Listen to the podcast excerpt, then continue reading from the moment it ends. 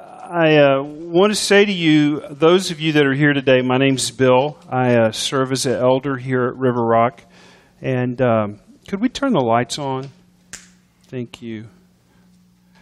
And uh, as an elder, it's an honor to serve. And I'm just filling in this week for the pastor. Our pastor's gone on sabbatical. And uh, I said it last week, and I want to repeat it again. Sabbatical is not vacation. Sabbatical is an opportunity to take a break from what you do in your everyday life and kind of get away and recharge your batteries, right? And uh, how many of you need a sabbatical in your life, right? Okay, how many of you need a sabbatical from your kids? Raise your hand. I see that. I saw some of those hands. How many of you need a sabbatical from your spouse? Who would be so brave? Wow, everybody's holding their hands down or looking toward their spouse. So today's message, uh, we're continuing through the book of Judges. And uh, by the way, I didn't pick out the uh, topics, the pastor did. I think what he does is he picks out one of the most difficult books in the Bible and he lets people fill in for him. So when he comes back, he gets to preach on something like Jesus, and uh, it's just incredibly uh, better and easier. So, uh, so we're still in the book of Judges, right? But today we're talking about Samson. And I have to confess to you, I've been struggling with this message on Samson, and I have to tell you why. So don't mock me or make fun of me, but just hear my heart. My wife Jill and I, Bill and Jill, that rhymes, we've been married 34 years. We have two adult children that are married. Our children left. We got a golden retriever. His name is Samson and now we have five grandkids, right? And I've often said if we could do the chronology all over again, we would do the five grandkids first and then the golden retriever. And so when I think about, you'll get that later. I know I've said it before, but I was thinking about today's message. It's hard for me to kind of wrap my head around it because I see Samson in my mind. And the reason why our golden retriever's name is Samson is because the scripture talks about Samson having long golden locks of hair. Now, I didn't bring a picture of Samson because I was afraid that somebody would take him. So, but Samson is a good looking 70 pound piece of a dog that's a golden retriever. He is of no value. If you are coming to our house to rob it, he will run to you and sit down and look at you, and his expression says, Pet me, pet me, pet me, right? If you are coming there in the midst of a house fire, he will not do anything like run away from the house. He will come and sit beside the fireman and look up at him and say, Pet me, pet me, pet me. Professionally, I'm a judge. That's what I do. And I've had officers at my house in the middle of the night for arrest warrants. And Samson will run to the deputy or detective and just sit right beside him and go, Pet me, pet me, pet me. He's an amazing dog. He's of no value. He doesn't protect us. He doesn't keep us safe, but He loves us unconditionally. And by the way, that may be the greatest value of any pet, right? Is that they accept you for who you are and where you are. The other thing that I love about Samson in his older age in life, he's like six or seven now. Um, he's getting up there in age. And uh, we, with the grandkids, the grandkids, it's pretty neat. One grandkid can try to ride him, one can be pulling his tail, the other one can be poking him in the nose or the eyes. And you know what he does? He sits right there and says, Love me, love me, love me. He doesn't even react. He would be a great pet therapy dog.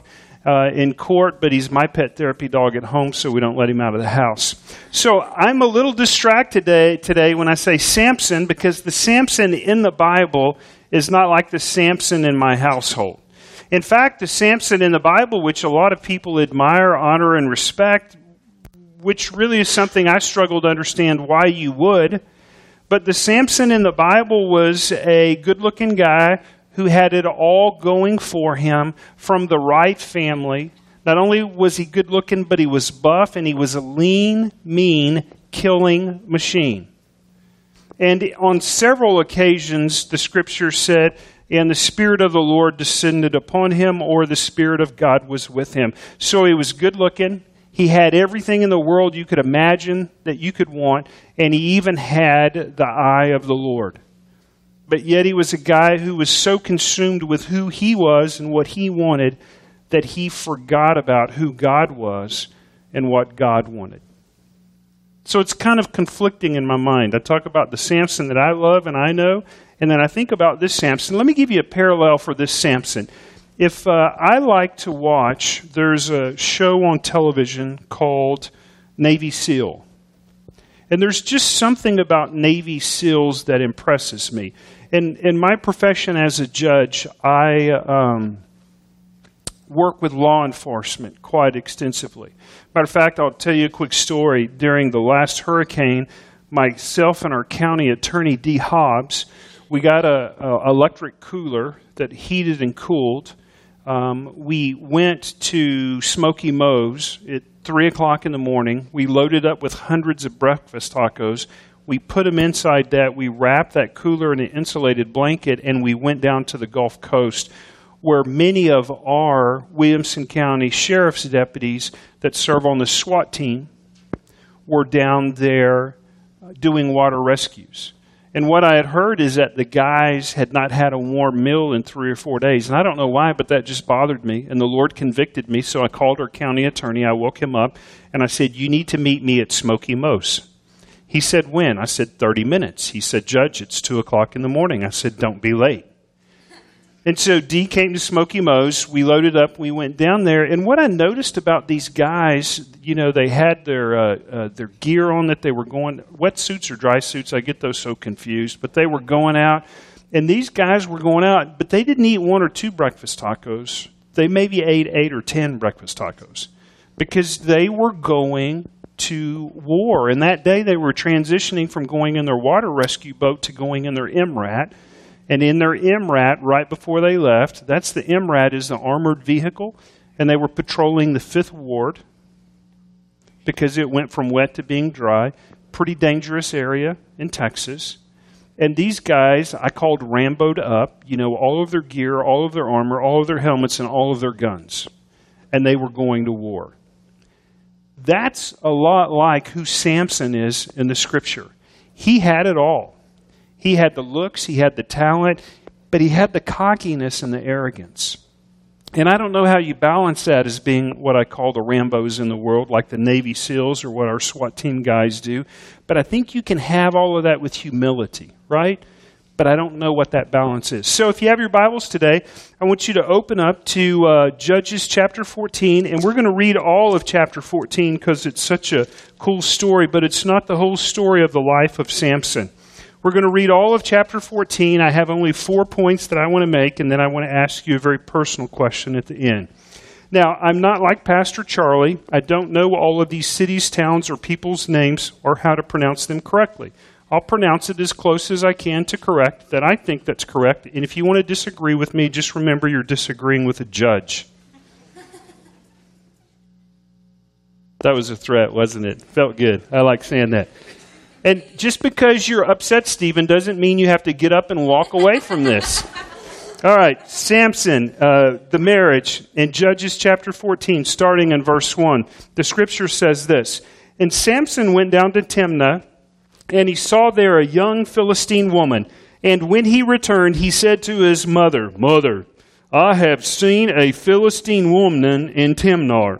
Now go down and get her for me as my wife. That's what he said. And his father and his mother replied, Isn't there an acceptable woman among your relatives or among all of the people that are here? Must you go all the way down to the uncircumcised Philistines to get a wife? But Samson said to his father, Father, get her for me. She is the right one for me. Well, maybe I'm adding a little inflection to it, but I, I, want you to get the gist. Verse 4 And his parents didn't know that this was from the Lord, this woman who was seeking an occasion, who he was seeking an occasion to confront the Philistines at this time that they were ruling over Israel. So Samson went down to Timnah together with his father and his mother. And as they approached the village there in Timnah, suddenly a young lion came roaring toward him. And the Spirit of the Lord came upon him in power. And that's one of eight occasions where that same phrase is used in relation to this man. And the Spirit of the Lord came upon him in power. And so he tore the lion apart with his bare hands as he might have tore a young goat. But he told neither his father or his mother what he had done. Then he went down and he talked with a woman, uh, and he liked her. And sometime later, by the way, did you notice that he liked her first with his eyes instead of liking her heart? Anybody catch that part?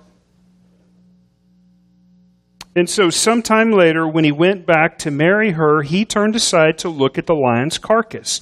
In it was a swarm of bees and some honey, which he scooped out with his hands, and he ate as he went along. Then he rejoined his parents, and he gave some to them. And they too ate it. But he did not tell them that he had taken the honey from a lion's carcass. And now his father went down to see the woman. And Samson made a feast there as customary for the bridegrooms. And when he appeared, he was given 30 companions. Let me tell you a riddle, Samson said. If you can give me the answer to this riddle within seven days of the feast, I will give you 30 lined garments and 30 sets of clothes. And if you can't tell me the answer, you must give me 30 linen garments um, and 30 sets of clothes. Tell us your riddle, they said. Let us hear it. And he replied, Out of the eater, something to eat, out of the strong, something sweet.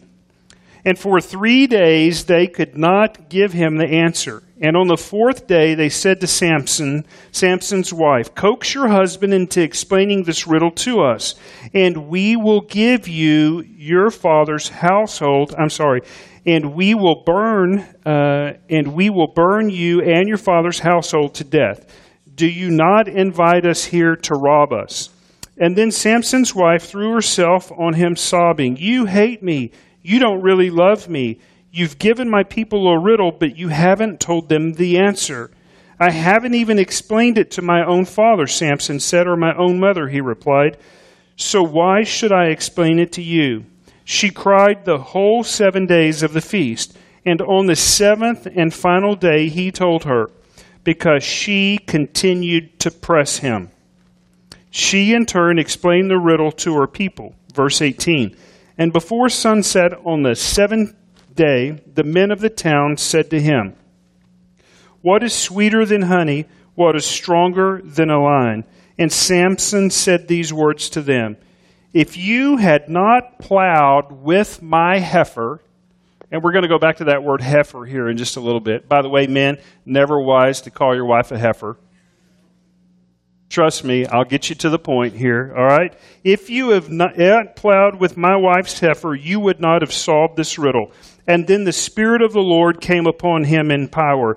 And he went down to the city, and he struck down thirty of their men, stripped them of their belongings, and gave their clothes to those who had explained the riddle. Burning with anger, he went up to his father's house, and Samson's wife was given to the friend who had attended him at the wedding. And you know what you see about Samson is you see a guy who had good looks, you see a guy of brute strength and brute force, you see a guy who on many occasions that the Spirit of the Lord was with, but you also see a guy who dealt with a moral dilemma of being faithful to a woman. It appears that he was faithful mostly to himself and would take advantage of whatever woman he could find, in my opinion. So there are four truths that I want to talk to you about in Samson today uh, that I think is really important. Truth number one is this Samson dishonored his parents. Samson dishonored his parents. Early on in the scripture, you see that his father and his mother, and some folks have made fun of it because they think it's disparaging, but the father and the mother replied, Isn't there an acceptable woman among your relatives or among your own people? And now, it, this isn't like Arkansas, right? Anybody here from Arkansas before I make this story? Good. Nobody. Whew. It's not like the eastern hills of Arkansas, right? Where where you marry your sister's mother's brother, you know, from the third family. I mean, this, they're not talking about this. It's just saying isn't there somebody among your family and your clan that's appropriate? It was a spiritual thing it wasn't a negative or dirty thing. Mom and dad were just trying to protect their son. And by the way, let me say this to the mom and dads that are in the room it is your responsibility to protect your children. And your responsibility in protecting your children is making sure that they're dating, engaged, and involved with the right people, not the wrong people. And sometimes, as a parent, You have to stand up and be the adult. Can I give you an example? Perhaps if you have a daughter and she is dating someone or is interested in someone that is a, not a, a, part of the Christian faith, this might be a wonderful example of where you engage your daughter and say, hey, you know what? I love you. I want to protect you. I want to make sure that you're safe and headed in the right direction. This guy's not appropriate for you. Is there not someone that's a part of our church family or a part of the broader Christian family that you can engage in? And I know for some of you as parents, you're going, now wait a minute, Judge, if we get too involved in our kids' lives, then, then they're going to kind of buck back and they're going to do exactly the opposite of what we want. And I have to tell you, and I'm bringing a little bit of work into to, to church, so can I do that just for a moment? What I see often in my courtroom, not all of the time, but on many occasions, I see parents that are not willing to stand up and be the leaders in the home. Kids make poor choices, right? But we shouldn't condone those poor choices or support those poor choices. We should hold them accountable, right? We should paint them on a path that is the right direction. What Samson did in this story was he dishonored his parents. Now, I have seen parents go the, the other extreme with kids in court, too. Had a kid not too long ago and said what have been the consequences for your actions. She was going six miles over the speed limit. Her mom and dad took her used car that she bought with her money and they sold it. They took her cell phone and they took it away, and she'd been grounded for three months. She was grounded as long as it took for her to get to court and enter a plea. Right? So, me being the smart grandpa judge, I'm thinking there is more to this story than I know. Right? So I start doing some digging, I start doing some looking, and I realize she's only got one speeding ticket, six miles over the posted speed limit, which, ladies, it's illegal to speed. Don't do that. Just because mama does doesn't make it right. Right? But that was it. And so I uh, set the punishment that I thought was appropriate. And then when I got finished setting the punishment that I thought was appropriate, I said, Mom and Dad, I'd like to say something to you. There are times as parents that we can overreact and go the opposite direction, right? She wasn't out at Lake Georgetown drunk on a Friday night, illegal as a juvenile. She went six miles over the posted speed limit the dad said to me, "So do you think it was extreme in selling the car?" I said, "I think I think it could be viewed as being extreme in selling her car that she paid twenty one hundred dollars for. It could be extreme in, in taking away her cell phone and and grounding her until her day in court. But you're the parents." You know what's funny is I have very few that way. Everyone's generally the other way. Well, my kid was only drunk out at Lake Georgetown. What's the big deal? I've had that on a few occasions, right? So Samson dishonored his parents. The second truth about Samson that I think is important is that Samson deserted his promise. He had taken a Nazarite vow. As a Nazarene, there were certain things you would do and certain things you would not do, right? He took his vows and he broke those vows. In two instances where he broke the vows, the scripture says in verse 5 that he went down to the vineyard. That was a place that he would never go or should not go and was a vow that he made. The second one is a little, a little less perhaps important, but it has to do with consuming uh, inappropriate animals or eating inappropriate food. The second truth that's a part of the second truth that's a part of what I'm talking about is, is when he dipped into the carcass of the dead lion that he'd killed, right, and pulled out the honey. He was consuming something that wasn't healthy for him or something that wasn't good for him. He deserted the promise that he had made. Sometimes I think we uh, abandon the promises that we make to God because we think we know better. Perhaps. Sometimes we desert the promises that we make to God. It's because our love of that is more important than our love for God. The third truth I want to share is that Samson distorted his purpose. Samson distorted his purpose. By the way, Samson, he jested a lot with those that he was about to kill. He made riddles, he made jokes. But Samson here, and I think it's really important to understand this, is that he distorted his purpose. Samson's purpose was to stand for the Lord God Almighty. At the wedding with all of the guests and the Philistines, Samson distorted his purpose because he was in the wrong crowd. That's not where he was supposed to be. Those were not his people. Those were not his family. That was not his crowd. And, adults, as we go back to my story that I started a while ago, when you have a kid out at Lake Georgetown on a Friday night drinking as a minor, one of the biggest problems and the biggest challenges not only are they breaking the law, risking their life, right? But they're in the wrong crowd. There are oftentimes in court when I ask parents, they tell me the consequences to their kids' actions. Some kids that are involved in some pretty serious offenses, and they say, Judge, do you have any other recommendations? Yeah. Remove them from the crowd and their friends. Take away their friends. Because if you're not careful, your friends can kill you. Right? Samson was hanging out with the wrong crowd. Samson distorted his purpose. What's funny about Samson is that he could stand before an army and slay many, but he could not deal with a crying woman. Isn't that interesting? He stood before many. And then I put down verse 18, note to self. I thought it was pretty profound. I said it earlier. When Samson referred back to his wife, he referred to her as a heifer. Does that seem wise? Any, any guy want to say, Judge, that seems real wise? I didn't hear anybody agree with me that that seemed real. That seems kind of stupid, doesn't it? Right? So, why could Samson be so arrogant and so cavalier with his words? Because he was good looking, he had muscle, he was a rock star in the community, and translated loosely, he thought he was all of that in a bag of chips right? You know those people. Have you seen them with the swagger? Mm-hmm. You know the guy on the high school campus, right? You know the person you encounter in the workplace? Do you know who I'm talking about? Right? And if you don't know who I'm talking about, it may be because it's you, right? Kind of went there last week. You'll remember that if you were here. So Samson distorted his purpose. And then the final thing that I want to share about Samson, and this is a little complicated, uh, but it deals perhaps more with where I'm at than with where you're at.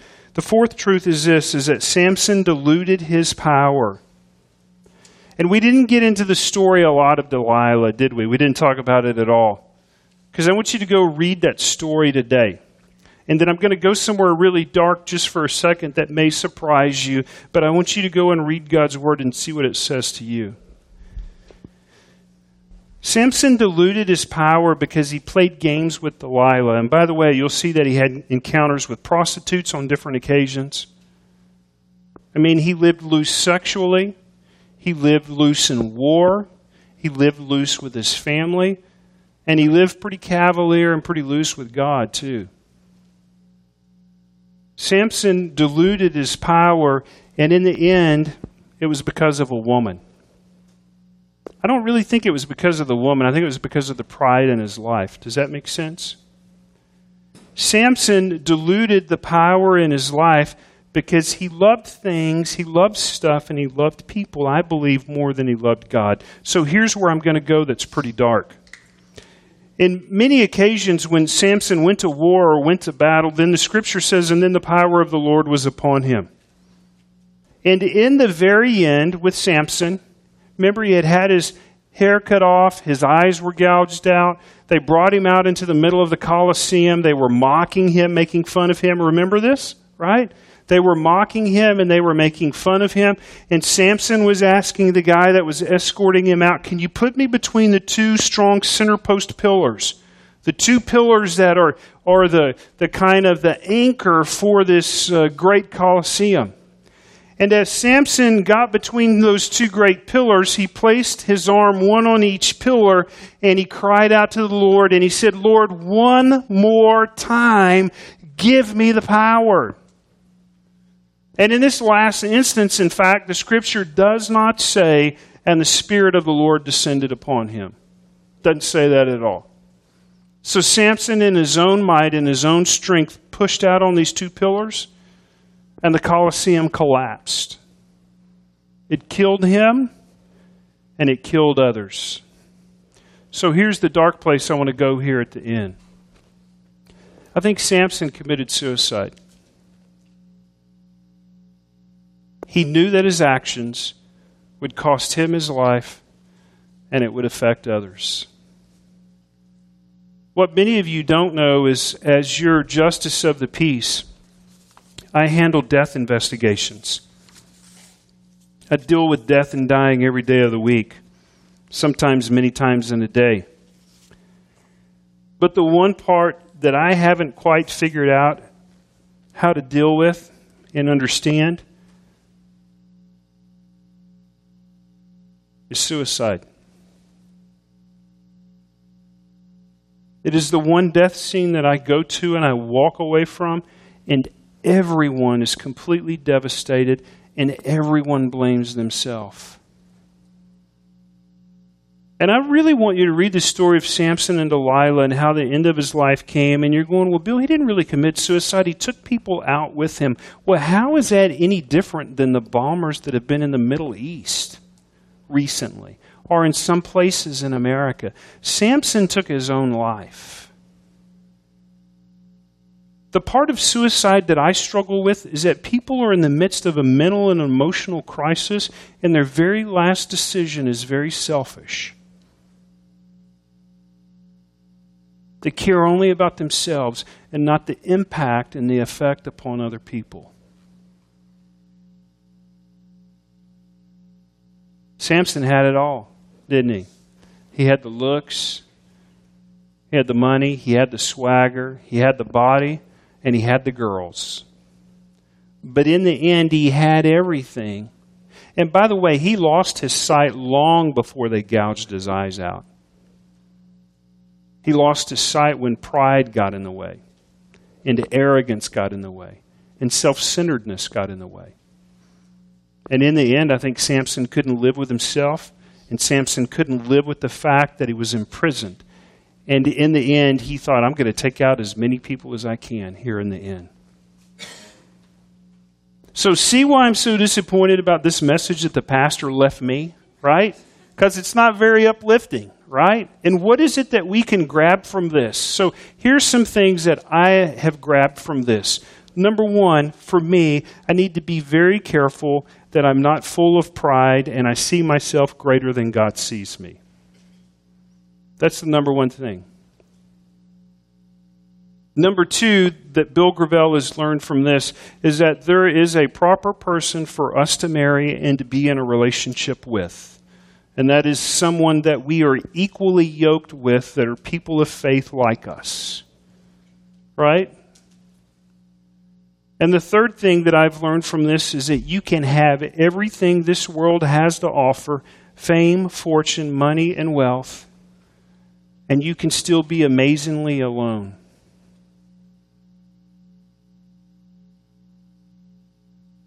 Like Kate Spade. You can have everything and be all alone. And finally, I want to say to you this. If you're here today and you're trying to figure out who you are and where you are with life and where God has you and wants you to be, learn from Samson's life, but be not like him. There are so many good things that we can learn from so many that are in God's Word. Wouldn't you agree? Let's pray together. God, I thank you for this morning, our time together. Lord, it's kind of a dark topic when we think about life and we think about death. We think about someone who had it all, but someone who gave it all away. God, help us to remain humble and help us to remain focused on you and with you. Lord, help us to see that you have a reason and a purpose for our life, and that our life is valuable. Lord, it's my prayer that as we finish up this message, and we think about our own heart, God, that you would speak to us and teach us what you would have for us to learn today. For it's in your amazing name that we pray. Amen. In the name of Jesus Christ that we pray. Amen.